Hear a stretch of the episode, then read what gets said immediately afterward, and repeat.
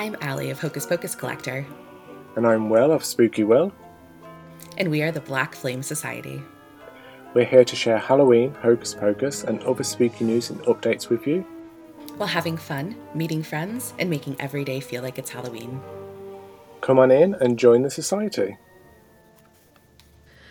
In this week's episode of the Black Flame Society, we are discussing the teen novel that came out along with the film in 1993 by Todd Strasser. We're going to discuss the differences between Will's original script that we have along with the final film and discuss some fun parts of it. So tune in and hang along. If you have a copy, grab it now. Hey, Will, how are you today? I'm very well, thank you. How are you? I am good. You know, I'm really excited for this episode. I've had the teen novel for a while, and I feel like I read it when I got it, but then kind of just pushed it to the wayside, put it in my display case, and so I'm really excited to revisit it with all of you today. Yeah, and me. It was actually really interesting reading this again for this episode as well, because it kind of reignited a lot of what we've previously discussed, so there's going to be some really great links to previous episodes today as well. Yes, there are definitely some links. As I was reading it, there are links definitely to the original script that you have that didn't make it to the movie. There are links to the movie, and then there are some parts that are kind of just on their own. So we hope maybe to speak to Todd Strasser one day and kind of see where he developed those extra ideas from. Yeah, it'd be very interesting to see what maybe he had a different script, or whether there were original ideas, or we're going to have to reach out and see. Yes. Definitely. So we will share some photos of the novel, just the cover. It's a photo of the Sanderson sisters. On top, it just says Hocus Pocus. And as we said, it came out in 93, right along with the release. It's a short little novel. It's 103 pages, and it does include some photos inside. There are about 8 pages of photos, still shots of the movie, which are really, really cool. So love having those. Yeah, I actually, rereading this, I actually checked the images to see if there's any deleted scenes as well in the photographs that are in the middle of this book, but they're not. They're all like officially released images. All released. So it starts, we'll just dive in. The novel starts, and they go very shortly to that Candy Crow storyline that we touch on so frequently.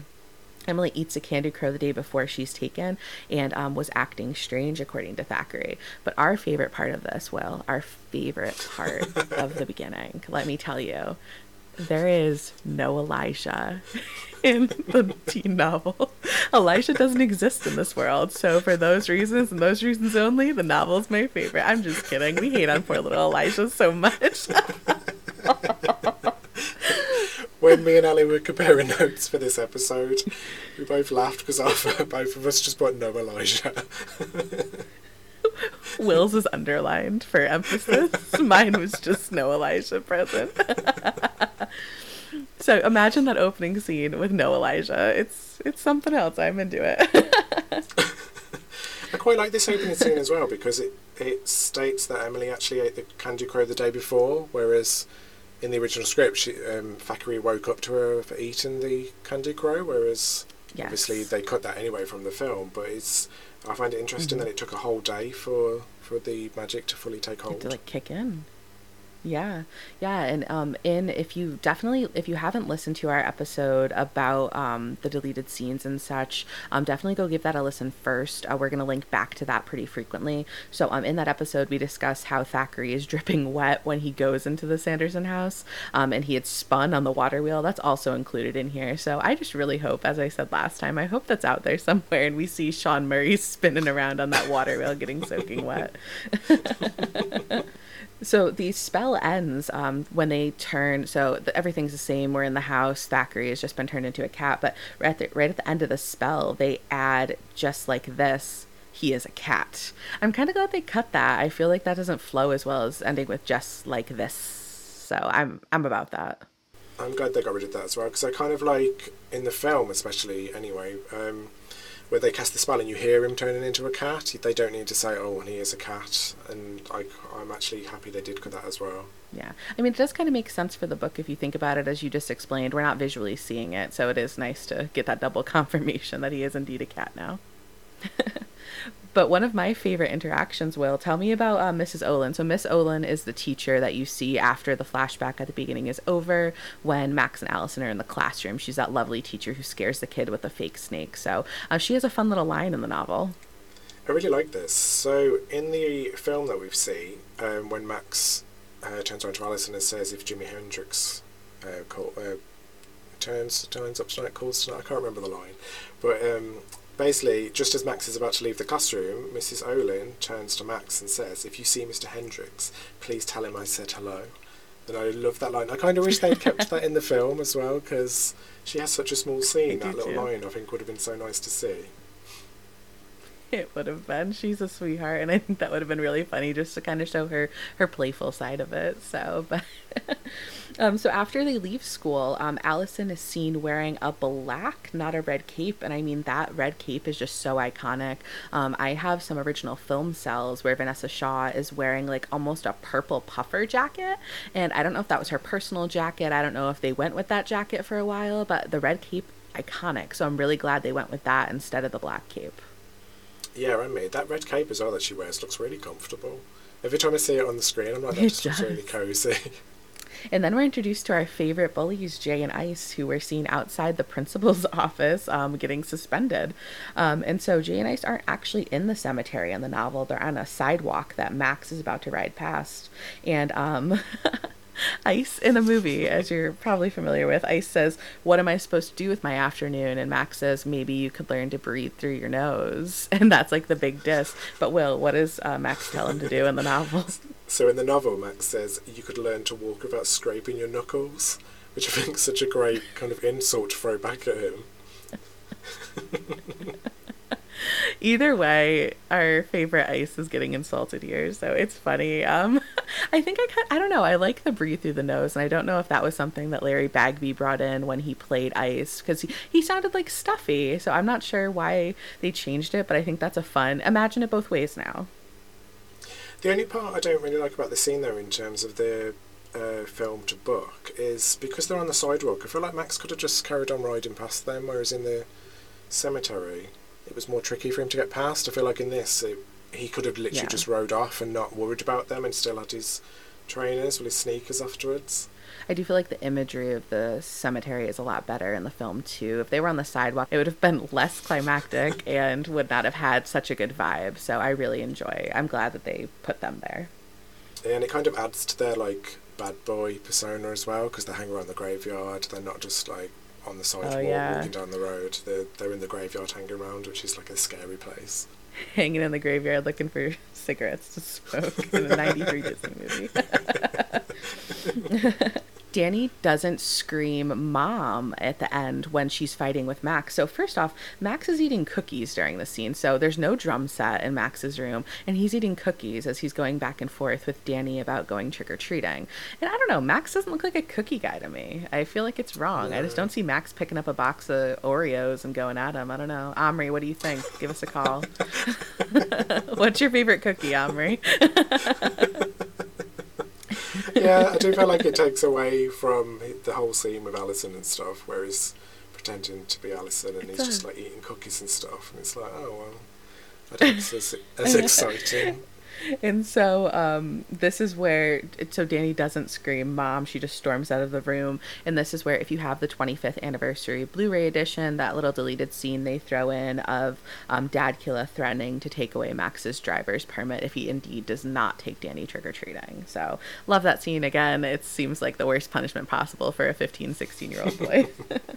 I remember as a kid with that scene with Dani where she screams mom, as a kid I hated Dani. The moment she screamed I was just like, just shut up, like I hated her.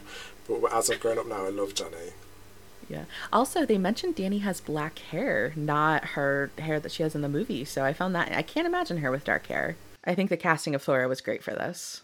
Oh yeah, definitely. And I think they mentioned as well she had chicken legs or chicken bones as earrings as her costume, but yes. I'll need to watch the film, but I'm sure she doesn't have like bones for earrings in the film. I don't think she has earrings in. Well, I don't think it's bones. So then they start trick-or-treating as they do in the film, but as with the deleted scene, they first go to the devil's house, which it is confirmed in the novel that is indeed Master's house, which we see later when the Sanderson sisters visit. And this is one of my favorite parts, Will. So they run into Allison at the house, they're trick-or-treating, and Allison tells them that her mom used to run the place, but in the movie, she says a lot of spooky things happened there. In the novel, we get a little darker and deeper, so well, why did they shut down the Sanderson Museum? Tell me. So, according to the novel, Allison actually says, "My mum used to run this place, but tourists kept having heart attacks and accidents. Finally, the town closed it." Which, going back to our deleted scene episode where we discussed the town hall, the spell, there's that one line which says the heart attacks will start soon, which I actually think is a really good nod to tying those two together. And the effect of the Sanderson sisters' magic is the fact that even when they're not there, there's still this kind of spell where people are having heart attacks. There's still this magic being cast within the house itself that's still causing heart attacks. When I read that, I was like, I wonder how long it took for them to decide to shut it down. Like, did they have to reach like triple digits heart attacks? Or like, at what point were they like, we should probably shut this museum down where people are just dying inside? It's fine. Everything's good. Everything's kosher. It's good. I'm just picturing like a little chart now, like a monthly quota of heart attacks they're allowed to have. But if it goes over. We reached our quota this month. We got to shut down.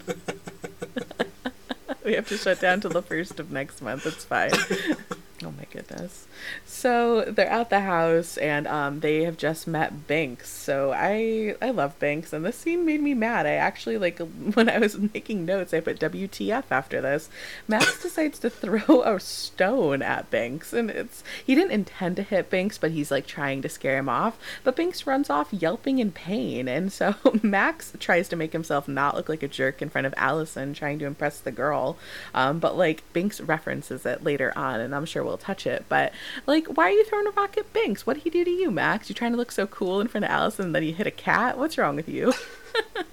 I know Max kind of comes off, especially in the start of this book, he kind of comes off as a bit of a jerk in the start of this book, and when I was reading it, I was like, I don't think I like Max much, but he obviously improves. Yeah, I don't like the vibe that he started with. I also found as well, with the museum being closed, when they move from this point onwards and they go into the museum, Allison takes the key from above the door, and I feel like after all that time, would the key just be sitting above the door? Like, surely someone would have found that, the wind would have knocked it off, a squirrel might have knocked it off, the key's just sitting there for anybody to technically take, but she gets the key from outside the museum and they let themselves in. Especially, I mean, if they're trying to close the museum so people don't die within, you'd think that they would have hid that key a little better, but... So Allison also mentions that Winifred's book is bound in the skin of a child. Again, that darkness layer that we don't have in the movie, thankfully. I hope it's not. I don't need to know that. But, I mean, the story does line up. Yeah, I feel like that definitely adds a darker tone to the whole storyline as it is. So I'm kind of glad they changed that as well, because I feel like that's a bit too much to say the book's made from kids as well. That's a bit... It's a bit, yeah, I'm not too keen on that one. So in the next scene, they have, so imagine the Sanderson sister cottage. They, at the museum, which is not in the movie, they have set up like mannequin dummies of the Sanderson sisters around the cauldron. It's just, I think they were trying to give the vibe that they were still there, kind of just recreate it in its own sort of creepy way. Will, did you want to act this out with me? Yeah, okay. Go ahead, you can start. So we have Mary stepping towards the dummies of the Sanderson sisters, and she says... So Mary says, "Oh look," she giggled, "are these not clever sisters? They appear so lifelike." Winifred says, "That doth not look anything like me," turning up her nose. "Well, of course not, sister," Mary said with what seemed to Max to be fake sweetness. "They've missed that special glow of their skin and the way..." Whack. Winifred smacked Mary across the back of the head. And then Winifred says, "They made her much too old." And it seemed to Max, it says right after that the Winifred dummy looked about the same age. So she was just, she's trying to suck the lives out of children. She's trying to look young, and she's not impressed with how they represented her in this dummy. I would have loved to hear what Sarah had to say. I don't believe she has any comments here. So I would have loved to hear her say, she'd be like, "Ah, I'm so beautiful," or what she would have said about herself. Oh, yeah, that would have been nice, because there's not really much mentioned about Sarah in this part of the book. It's just the fact that she finds the rat tail as well under the floorboard and not above her on a beam above the door. Yeah. And then to get the spellbook out, Winnie smashes it just with her hand, I guess. She hard punches the bookcase and it's like, "Book, come to me." So that's violent, I wonder. As Will and I were talking before we filmed this episode, we discussed about how the sequel seems not inherently violent, but there's a lot more smacking, punching. Winifred's kind of just constantly beating on her sisters throughout it, which some of that obviously makes it to the film, but definitely a lesser amount. Yeah, the book, if you add this, the novel and the original script together, Winifred definitely is a lot more violent than what we see on screen. Definitely. And so then I love the next part. So they escape the home, and Allison whispers to Binx, "Are you Thackery Binx?" And what does he say back? Well, so Binx says back to Allison, "No, I'm Garfield. Garfield's long-lost cousin, the cat hissed. Now be quiet." So Binx is a little spicy here. He's like, "Lady, of course I'm Thackery Binx. What other black cat would be guarding this house on Halloween? Come on." And Max pinches himself. He can't believe what has just happened and how he lit the black flame candle and how it's back and how they're back. And so I like this next part too. The kids head to the graveyard, and Binx explains that they need to stay there until sunrise, the hallowed ground, all of that. And he says what happens in the morning. He describes it as the witches basically get nuked. And I was like, I can't imagine Thackery Binx and Jason Marsden's beautiful little accent saying that in the film. So I'm glad that they changed that for us. Yeah, and me. It doesn't from the Binx we know, it doesn't seem like Binx a thing to say as well. Yeah, I agree. And then Allison, Max, and Dani kind of go back and forth for a little bit. It kind of becomes a little bit of a blame game where Max is like, "Oh man, the Sanderson sisters are going to have a feast tonight because it's Halloween and all the children are out." And Dani's like, "This is your fault." Max says, "My fault? Who made me go trick-or-treating?" And Allison jumps in, "Who lit the candle?" Max jumps in, "Who took us to the house?" And Binx, our peacekeeper, "Hey, can we fight about this later? Like, the witches are back. Let's get them. And then we'll determine whose fault it was later on." I like the next bit as well, where just like in the film, Binx mentions about Billy sporting with Sarah. But in the novel, Dani actually asks what sporting means. And I really like this because it just goes to show how kind of mature Dani actually is. So Allison and Max look at each other as if to say, how do we explain this to them? And Max says, it's like when you have a girlfriend, but you mess around with somebody else. And then Dani's like, "Oh, you mean Billy cheated on Winifred? Why didn't you just say so?" And although it's not in the film, I actually really like this because, like I said, it shows Dani's not as childlike as we see her, like as Max obviously assumes she is. I feel like she always had that like maturity to her, and I feel like that line kind of just sums it up where she's like, "Yeah, I understand this. Why are you dumbing it down for me? I'm 8. It's fine." Like Oh, so then we go back to the segment about the rock. So when we're going back a little bit, when Max tries to burn the book, "Let's just torch the sucker, stand back, this baby's gonna burn," he says, and a flame bursts out of the lighter and the book exhales, and a big ball of fire explodes and singes Max's eyebrows. So I would have loved to see that to actually take place. But Binx then says, "It's protected by magic." And Max says, "Why didn't you warn me?" And Binx goes, "Why did you throw that rock at me?" Before, and slowly licks his paw. And he's again kind of like, "Binx, I'm a savage. Like, that's why I didn't tell you. I wanted to see that fireball take your face off a little bit." I love the attitude from Binx in this. It's brilliant. Sarah then actually just quotes Max when they fly in, instead of just jumping into where Winifred says, "It's just a bunch of hocus pocus." Sarah's like, "Why didn't you warn me? Why didn't you warn me?" So they kind of make fun of Max there too, which is awesome. I love this next scene as well because it's the part in the film where we see Sarah and she says, "I'll be thy friend," and Allison's like, "Take a hike." But in this one, he actually elaborates a little bit further on Allison, and it goes back to the theory that Allison is a witch, or her family descends from witches as well. So Winifred says, "She's jealous, and isn't she pretty? Almost as pretty as her ancestor, little Elizabeth Podbury, the good witch." And Mary responds with, "Good to the very last bite." Of course, again, Mary out there just eating babies, eating kids. She's going all in for it. Then Billy is brought back to life. She casts a spell, and this I found so strange. So Winifred pulls the black flame candle from under her robe and blows on it, and the flame bursts onto the wick, and that kind of like causes Billy to wake up. And so when I read that, I was like, number one, She's carrying around the Black Flame candle with her. Is it lit the whole time? Like, what's going on? And then number two is the Black Flame candle is not needed to bring Billy back to life. But then I started thinking maybe somehow he was caught, like, in that spell that she gave right before they were hanged. So, like, I thought it was very strange. Will, do you have an explanation for me? Like, am I missing something? I don't actually like this bit of the book because, like you just said, it doesn't really make sense. And it's like, if she's lit the candle just there, then the whole point of the storyline is that they have until the candle runs out, but surely that would imply the candle burnt out already because she had to relight it. Right. And then this is the only part in the novel as well where she has the candle for a purpose other than it being a lit candle that keeps them alive until sunrise. So it just doesn't really make sense in this part of the novel. I just can't imagine her being like, all right, grab book, grab a candle, grab everything we own and fly around with it. So I'm definitely glad it just kind of didn't make sense to me. But what I do find interesting here is, so when they go down the manhole cover, they in the movie, Binx says he's hunted mice down here for years. In the novel, he hunted moles down there for years. So just another small change. But they also then refer to Billy as the Mildew Man. And I was like, oh, poor Billy. He's having a tough day. He's having a tough time. Leave him alone. I do quite like that, though, referring to as the Mildew Man. Because I'm sure I think in the script they actually call him that as well. I'll have to double check, but I'm sure they do. Will, the next scene. Tell me a little about... So Sarah and Mary are worried that they've lost their powers.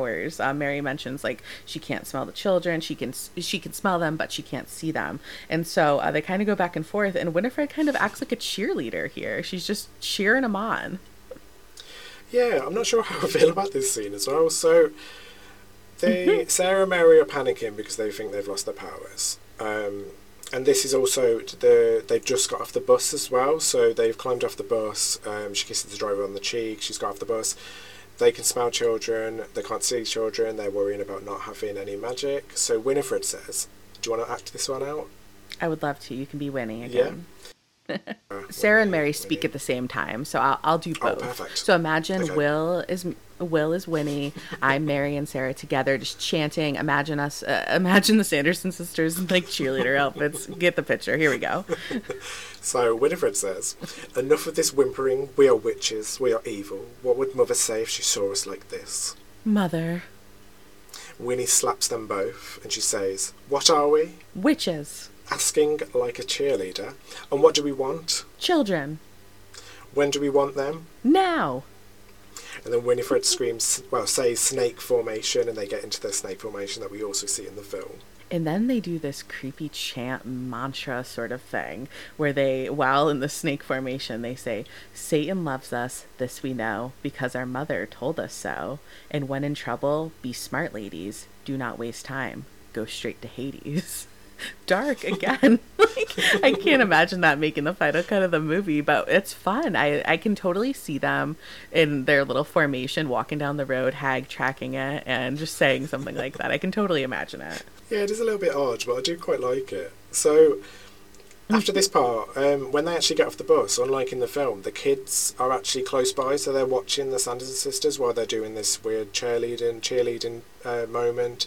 They hear them say these lines, and the Sanderson sisters approach the house, which is confirmed from the script, and as Ali mentioned earlier, that this is the master's house, the devil's house. So as they go up to the house, they go inside, they scream master like they do in the film, and the kids want to try and stop the witches, so they decide to grab the witches' brooms, whereas in the film we see that the three girls run up to the brooms, they shout "neat brooms," they take the brooms and they basically steal the brooms. Whereas in the novel, Max and Allison decide to take the brooms and they see the three girls that we see in the film, but the girls have got cardboard brooms and they ask the girls if they want to trade the brooms, and which obviously they do because the brooms are better, and that in the novel is how the Sanderson sisters' brooms are actually taken. And I actually really like this. I feel like it elaborates a lot more on the film as well. I do. I like that piece where it's kind of the first time that it seems like they try to take the power back and they try to change the situation. And I do love in the film how the little girls go off. And to be honest, I always thought that was going to lead to the sequel. And I mean, it might, you never know. But I always kind of wondered, like, why did they plant that? What is that about? And so, but I do like this scene, especially, can you imagine them coming out to cardboard brooms and just seeing their frustration? I think as well in the 25th anniversary, when they steal the brooms, doesn't a little message pop up on screen? It's a sequel foreshadowing. It says something like that when they take the brooms. Yes, in the Freeform edition, it says like something very similar to that. So even ABC, which ABC Family Freeform, owned by Disney, is playing along with us there. So they acknowledge what they've done. Yeah. And so in the original script, like we talked about, there is this scene with the cop. So they're now at the cop. They're like, officer, officer, help us. And we obviously know it's a fake cop. At this time, they don't, until the cop starts his police magic. And I also find it funny that they changed this one scene where the cop says to Max, are you really a virgin? And Max in the movie says, yeah, I'll get it tattooed on my forehead. In the book, he says, yeah, I'll get it tattooed on my back. I feel like the forehead flows so much better just to show everyone, like, alert, alert, he's a virgin, he lit the candle, guys. Because we did mention this, didn't we, in the script as well, about the police casting magic to protect the kids, but I couldn't remember the words. Yes. So the words actually are the same in the script. So the policeman says, hammer, duma, dama, duma, dinga, dama, duma, and apparently that's police magic to protect them from witches for 24 hours. So if you need that, use it, let us know, follow back up with us, let us know if it does indeed protect you from the Sanderson sisters for 24 hours.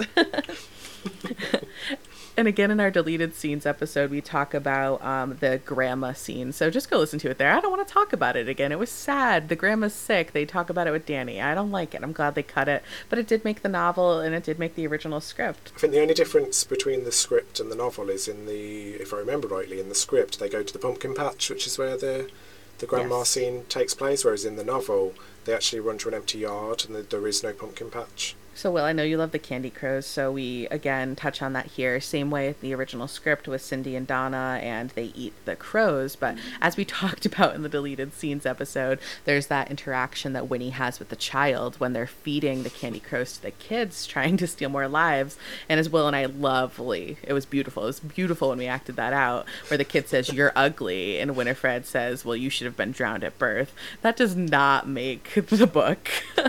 It does. They do have a small interaction where he does say you're ugly, and he says eat this, and shoves the candy crown into his mouth. So they do skip that lovely line about drowning at birth. I think good call, Disney. 10 out of 10 there. Yeah, definitely. Although that is line, well, I think we both laughed at it. It's not really a funny line, but I do kind of like that we did see a different side to Winnie, a much darker side throughout the script and not so much in the novel. Yes. So they're headed to Town Hall. Will, imagine, so tell me how Town Hall is described. I'm just seeing it in my head. Picture it with me, everyone. So we enter Town Hall, beautiful old Town Hall in Salem. My eyes are closed. I'm imagining it. It's beautiful. And tell me how it's described. Tell me what's going on. So according to the novel, the Town Hall is decorated with cardboard skeletons, ghosts made from pillowcases and sheets on the walls. The tables have pumpkin pies, bowls of candy, and jugs of cider. There's no skeleton singer either, even though we absolutely love the skeleton singer. In the novel, it's actually an Elvis impersonator on the stage, which I don't actually like. I like the skeleton singer, so I think I prefer that. But I do like the description, so if anybody wanted to do a novel Hocus Pocus themed party this year for Halloween, there's your guide to your Halloween party decorating. So when they find the parents in the Town Hall, they're just like... Mom Donna is kind of like, how much candy did you eat? And that happens here. But the dad goes to Max after he explains what's going on. You haven't been listening to Ozzy Osbourne again, have you, Max? As though like Ozzy Osbourne has infiltrated his head enough that he's come up with this story on Halloween. It makes me curious as to what is it that Ozzy Osbourne sings that would cause someone to think of three witches who want to eat children. Like, I'm sure Ozzy Osbourne's probably not singing about Sanderson sisters and witches and a cat that talks. But what a good mashup that would be. I'm in. What I find interesting, though, is that Winifred and Mondana have an interaction in the novel that is not in the movie, which I would have loved to see Stephanie Ferrisy and Bette Midler play against each other here. It would have been very fun. So Dani spots them, and they start to hide, and Winnie bumps into the mom, and the mom says, I beg your pardon. Winnie goes, cow. And Mom goes, witch. And they just have that very short interaction. But that would have been so fun to see on film, just because, especially, like, you can tell the parents don't believe Max and Allison and Dani that this is actually happening. So maybe if they had had that interaction that's in the novel and didn't make the film, maybe Mom Donna would have been like, huh, maybe they are telling the truth. Look at this lady. Look at her. This is a crazy costume. I wonder if this was filmed as well, because it's quite a specific scene, so it makes me wonder if maybe it was filmed and they cut it. I agree. So Max is our, like, little delinquent friend here in this film. So they enter the school, and Max again has not only thrown a rock at Binx, but now he takes a rock and throws it through the window. Allison kind of jokes with him, like, hey, like, this needs to be done. Like, if you want to, or it was Binx, I think, if you want to survive until tomorrow, don't worry about breaking into the school. And then Max just tosses a rock right through Jacob Bailey window. So they're in, you know. But Will, tell us about the tennis balls. I find this, I would have loved, I pray this was filmed. I really don't think it was. I think we would have seen photos, but I love this idea. So this was actually in the original script, and I did write it in our deleted scenes episode, but I don't know why I removed it, because I didn't think it would be that interesting. But it is actually a really interesting scene. So adding on to what the kids get up to in the high school, there's actually a part where I think Dani and Allison go off together and they gather loads of tennis balls, and then they have them at the top of the stairs, and there's a scene in the novel where they actually push them down the stairs as the Sanderson sisters are approaching. And I don't think there was much else elaborated on this scene, but I'm assuming it scares the Sanderson sisters away. Yeah, I think they describe it as hundreds of tennis balls. So I don't know where they found these so quickly. I don't know if they just ran to the gym or how that worked, but Dani just pushes them down. And I would have loved to have seen a scene where they're kind of like Three Stooges and just kind of like running on the tennis balls, falling over, really unsteady. I think that would have been super fun for the three of them to film. And so now the witches have taken Dani, Sarah's singing over Salem, and Allison asks Max if he can drive, and he kind of jokes, like, I'm from California, kind of like, no, I can't. And I don't know how Allison takes that, but she then tosses him the keys, and he's thinking to himself, like, oh man, how hard could this be? But the entire scene, Max is just struggling to get the car started, turning on the lights, getting it in reverse, and Allison kind of turns to him, and she's like, are you sure you can drive? And as we know in the film, he does, and he gets them there. But I think that's funny. I think it's kind of flirty where they're, again, just going back and forth and having that interaction between the two of them. Yeah, I quite like this little scene. Once again, it's another scene that I kind of hope they had filmed as well, because I was always curious as to someone who doesn't know how to drive. He knows how to drive a car very well in the film. He does, yeah. He just hops right in. He's only got his learner's permit, but he's fine. Everything's good. I also just want to point to the this was not in the full set of notes, Will, but the scene where Dani is cuddling with Binx as she's about to fall asleep. Binx refers to his milk as moo juice. And again, I just don't see Thackery Binx of the 1600s in the voice of our lovely Jason Marsden calling milk moo juice. So now every time I see it in my head, I'm going to be like, oh no, he's slurping moo juice. And so in the deleted scenes episode, Will and I discussed how we don't love this next part. Will, they again bring up how Winifred's fingers electrify the vacuum and turn it into like a motorcycle version of a vacuum. So that made the novel, that made the OG script, but I'm really glad that was not in the film. I just don't think it fits. Yeah, I'm glad that was removed as well. I just think it's a bit too far-fetched. I know they're witches and they are magical and they could probably do anything they wanted, but I just feel like the vacuum scene it doesn't fit. It just seems a bit over the top. I agree. I just don't feel like it's necessary. That's fine. It got cut. It's fine. So now the Max and Allison are en route to the Sanderson sister house to save Dani, and Dani kind of assaults the sisters here, which we don't see in the film. It says, inside the room, Mary tried to force Dani's mouth open, but Dani bit her. Sarah stepped up next, but Dani kicked her in the shin. And then Winifred points her claw-like fingers at her, and they just kind of go at it. And Winifred's hands were only inches from Dani right before Max comes in and splits him up. But she kind of goes at Mary and Sarah there, which I think that would have been fun for Thora to film. Yeah, definitely. So we're going to jump straight to the end of the book, because there's not actually that many more differences. But it's the scene where they're now on hallowed ground. Winnie's on the ground. and the sun's coming up, and Mary says, "If I'm not mistaken, sister, that bright object over there." And then she says, "Oh well." Mary and Sarah turn to dust, and the rays of the sun hit them. In the film, we see Winifred, and she turns to stone, whereas in the book, she screams and raises her arms to cover her face, and as the sunlight hits her, her hands involuntarily collapse beside her, and the growths from her back spread out like wings. Max and the others stare in amazement as she becomes grey and faceless like the tombstones around her, and Dani says she turned into an angel, which Allison responds, "An angel of stone." And isn't that so interesting? Winifred has been to hell. Winifred has sucked the lives out of children. She knows the devil personally. And at her time, where it's time for her to die, she turns into an angel? It just, yeah, it doesn't flow for me. I find this really odd. It's very, I don't know. The only thing I can assume is, you know how Lucifer was a fallen angel? Unless it's meant to be implied, it's kind of similar. But then again, I just feel like that, it's just a bit random, that bit is. It is. I kind of like that they threw it. I do like the imagery of it, and I would love to have seen how they like CGI'd that, especially in the early 90s. But I think it played out right in the movie. Yeah, I agree. I definitely agree. It would have been good to see, but I am glad they didn't go with the whole angel route. I think it creates more questions than it needs. Agreed.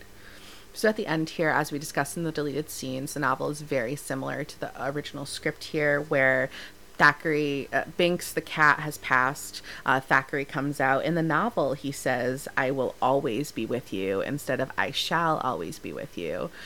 So we know how I like my quote there. I have it tattooed on the back of my neck, for goodness sake. Like, "I shall always be with you" is the quote. Don't screw with it. Thank you. I wonder who changed that. I wonder if that was Jason, just like it, fixing with his like 1600s old-timey words. I don't know. I love it though.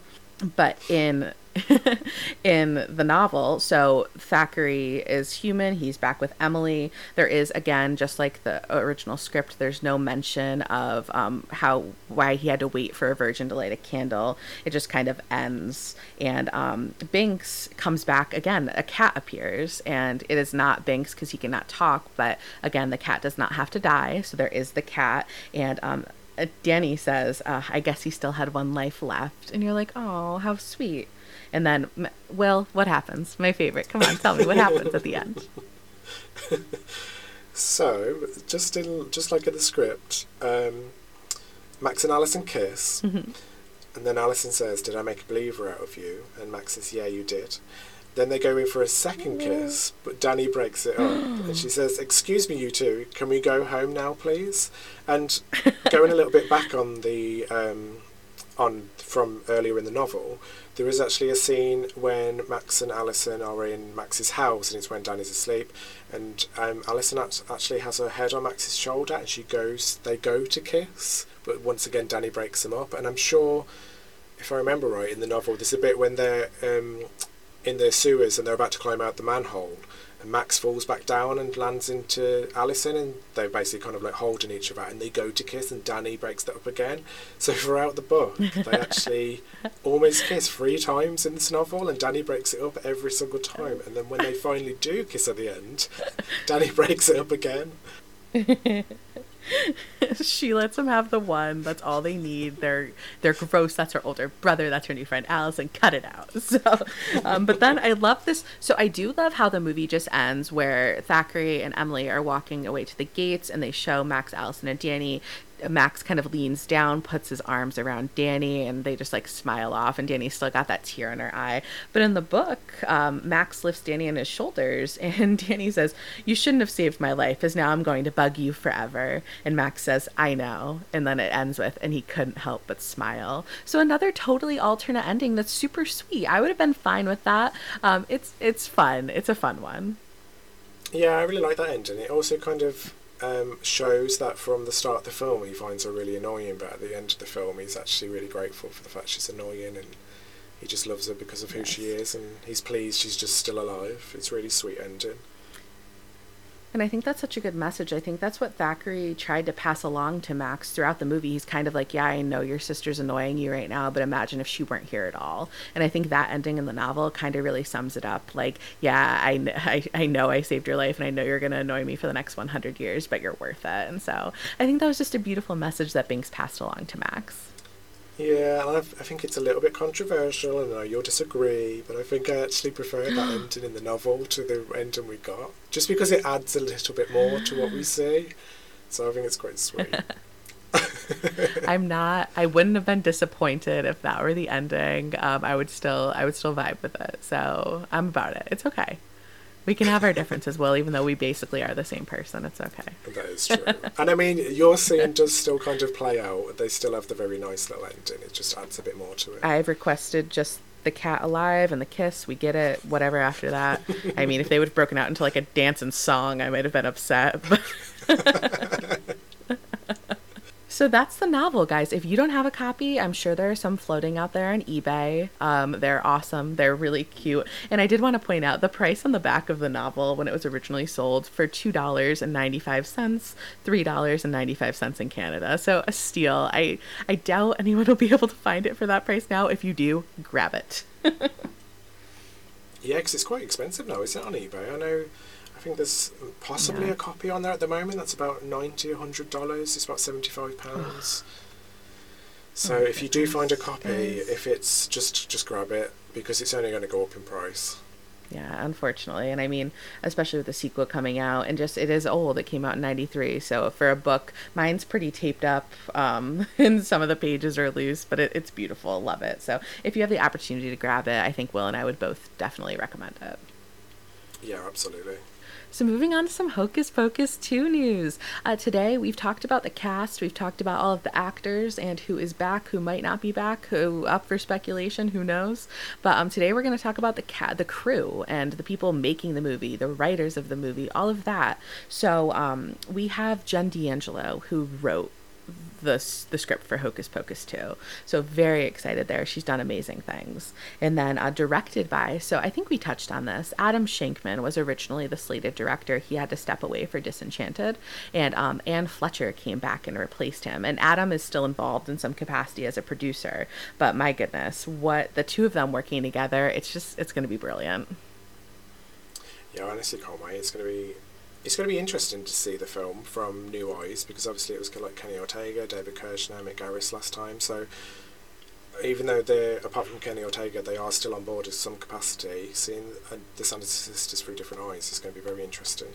I agree. And Will, I just noticed this. So I'm just on the IMDb page for Hocus Pocus 2 going through the confirmed crew here. But we know David Kirshner, the wonderful David Kirshner, who... the concept of Hocus Pocus was his. He wrote the original script with Mick Garris. He was the original producer. I mean, it really is his brainchild. But in the original Hocus Pocus, like I'm looking at the novel right in front of me, it was produced by David Kirshner and Stephen Haft. And I'm looking right now at the IMDb page for HP2, and Stephen Haft is listed as a co-producer. So I didn't even realize that. Another OG coming back for us. Oh, yeah. I'm on the IMDb page as well. And yeah. Oh, that's cool. That's another... tie into the original that we've just discovered. Yes, I hope that they keep, I think bringing back so many people, having David and Steven, and as we'll talk about some more people who are back, it's going to bring new life into it by bringing in Adam and Anne and Jen being the writer, but having David and Steven and a few others back, I think it's really just going to keep that flow and keep it the same vibe. I think one person as well who I'm very excited to be coming back is John Debney, because his score for the original film 100% is perfect. So I'm really excited just to see what he creates for this film, because I think it was the last episode, wasn't it, we actually mentioned that we listened to the score more than probably watched the film throughout the year. So I'm kind of hoping maybe we'll have a second score that we can listen to all year as well. I'm very excited just to see it, to hear like when that movie opens, the new music, and you're just going to be like, oh, it's John. Just, he has such a vibe to his music. He also did the music for The Princess Diaries. And if you listen to The Princess Diaries close enough, you're like, you can just feel his vibe. He's just so talented. He's done a million things, but The Princess Diaries is just one of my other favorites by him, which is just incredible. So... I think he also did the score, I could be wrong, I think it's the Halloween Tree. It was a cartoon version, because I know they're bringing out a live action film. But there was another, The Halloween Tree. It was also released in 1993, and he did the score for that as well. Whereas if you actually listen to the score, they're very Hocus Pocus sounding as well. So if you're like me and Ali, you love Hocus Pocus, listen to that score as well. Yes, check it out. And for costuming, they brought in Salvatore Perez Jr. I know some of you guys are a little upset the costumes are different. I think they're beautiful. I kind of dig Sarah's spiderweb arms, and I know it's a little different. I don't know. Maybe they'll explain it in the movie. Maybe they won't. But I think he did a great job of honoring. I mean, if they were different colors or something, if Winifred came out blue, I'd be like, all right, let's all settle down. But I think it'll be interesting to see their new costumes, to see how similar they are, how different. And part of me does wonder, why didn't they just kind of pull it from the archives? I don't know if it was sizing. I don't know if it was wear, but it'll be interesting to see. Yeah, it will be interesting to see their new costumes. I mean, personally, I actually don't mind if the costumes have changed. I'm just glad they're back. So they could have turned up in shorts and t-shirt, and I think I'd still be pleased. That'll be for Hocus Pocus 3 on the beach. That'll be that version.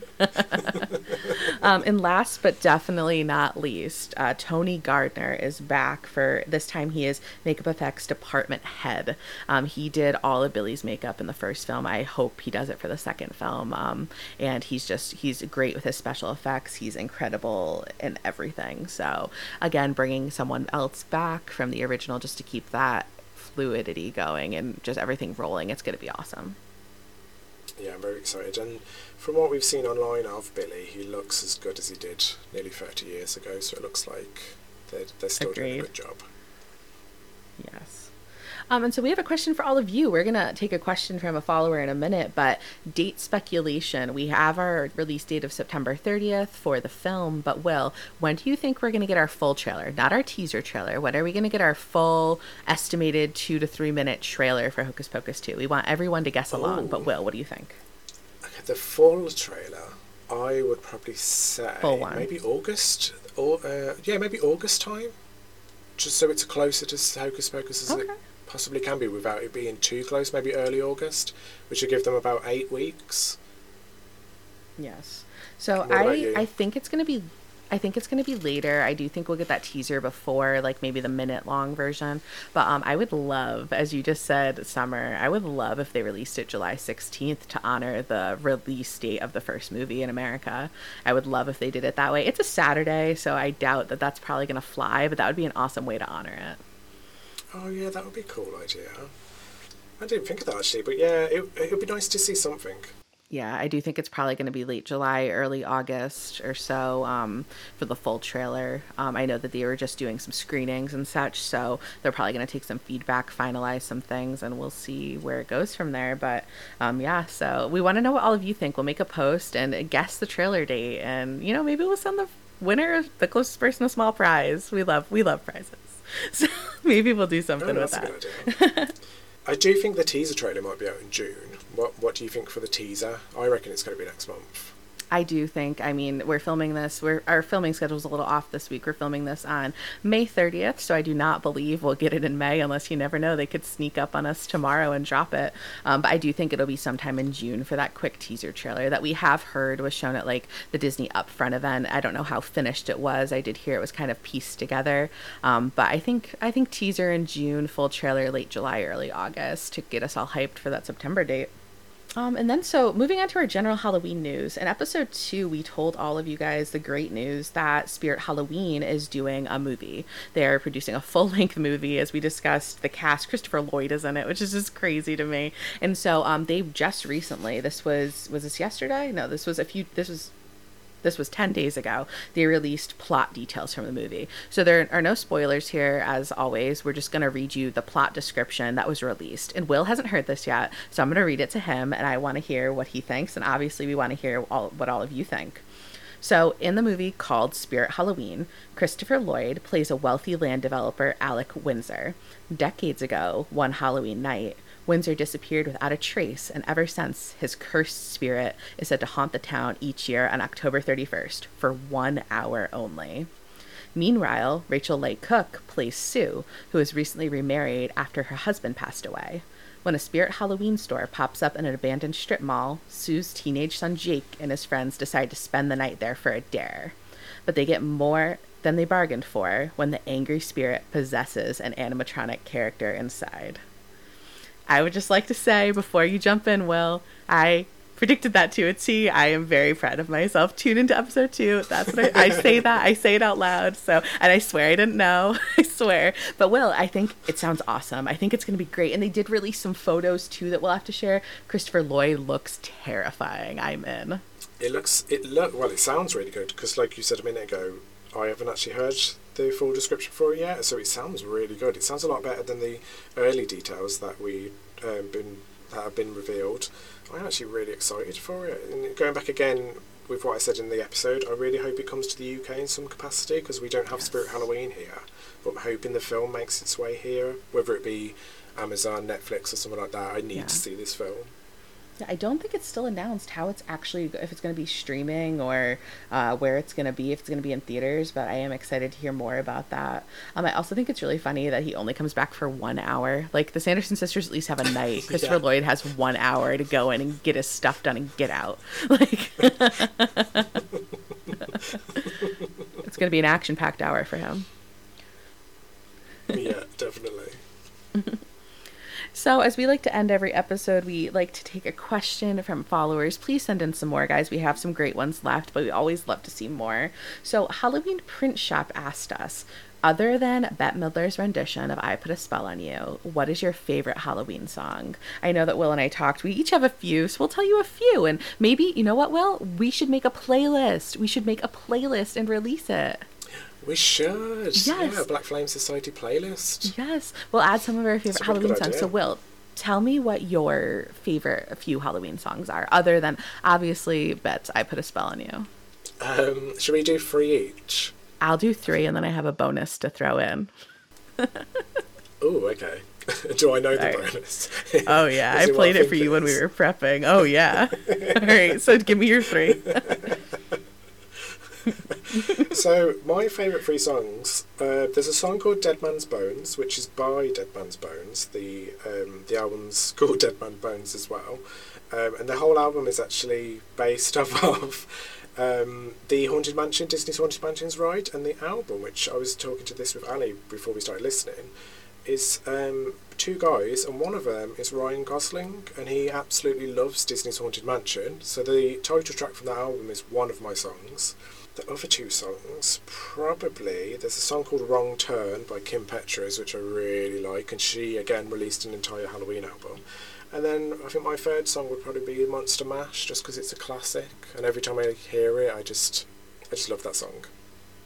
What about you?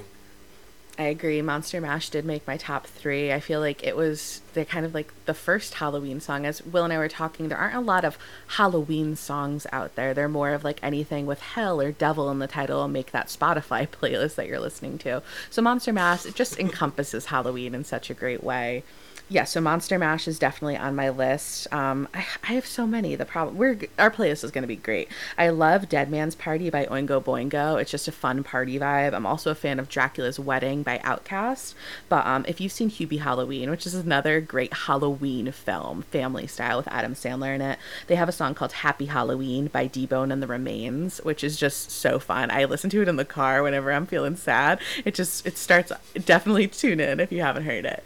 But so I know I said I was only going to do 3 and a bonus. That was another bonus. I have one more bonus for you. Miranda over at Spooky Little Halloween. Love you, Miranda. She posted on her story a few months ago about candy corn. Candy corn, very controversial topic within the Halloween community. We'll talk about that another time. But there's a song by a man. Victor R. Vampire has an album. A full album for you, not just this one song I'm about to tell you about. A full album, so please go check it out. I wonder if we can get him on the show, Will. I wonder what he's up to these days. So Victor R. Vampire has an album. It's called Victor R. Vampire and Friends, and there's a song on there called he has multiple Halloween albums, 3 Halloween albums. Oh my goodness, I'm just pulling this up. But the one I'm talking about is the 2007 release called Halloween Treats with Victor R. Vampire and Friends. And on that album, they have a song called Candy Corn. And if you trust me, if you've listened to, this is now the 6th episode, I want you to just trust me a little further. I want you to take my word here, and I want you to go listen to it right now. Mute us, put us on pause, come back in a minute. Here, I'll even pause for you. Go listen. Welcome back. What did you think? Oh my goodness. It is something. It is so fun. The first time I heard it, I was crying with laughter. I don't know if it was intended to be funny. I don't know what the goal was, but that song is Halloween to the max, and I would definitely recommend you listening. Will, I played a little bit for you before, and he was dying too. It's so good. Yeah, I never heard of it before, so I must have missed Miranda's post, but you started playing it for me, and I think after this I'm going to have to listen to the full thing. Oh yeah, yep, definitely. Unique. Unique is the word I'm looking for. Well, we will definitely have to, we'll put together this playlist for you guys with our favorites. We'd love to hear what your favorite Halloween songs are. Maybe there's some great ones that we missed out there. And obviously, as we said, there aren't a ton, but we always hope there'll be more added. So definitely share your favorites with us. Yeah, we could always add some to the playlist. And yes. Also, if you'd like to, for us to maybe talk about more little Halloween things, maybe things that were from our, because we're in different countries, we could discuss like Halloween in my country, Ali's country, and so on. Just let us know. We're always up for any kind of Halloweeny bits as well. Yes, as always, guys, send your suggestions our way. We hope you've enjoyed this fun episode discussing the novel. We'd love to hear your thoughts on that. As we said, send in questions, send in those estimates and speculations for the trailer date. And we are excited to tune in with you guys again next week. And I know I say it every time, Will, but I love hanging out with you. It was so fun chatting. And thank you again for putting all this together. I know that reading the novel is always fun for us both, but thank you so much. Oh, you're so welcome. I love doing this. It's the highlight of my week lately. And I know we didn't record last week, and we're recording today, but I miss recording with you, so yeah, you're very welcome. I love doing this. I know. Maybe you'll get me twice this week. We'll see. But thank you guys for hanging out. If you've made it this far, I know this episode's a bit long, but thank you for hanging out with us. Let us know your thoughts, and we will see you all next week. Bye, Will. Bye. Bye, everybody. Thank you so much for joining us for this episode of The Black Flame Society.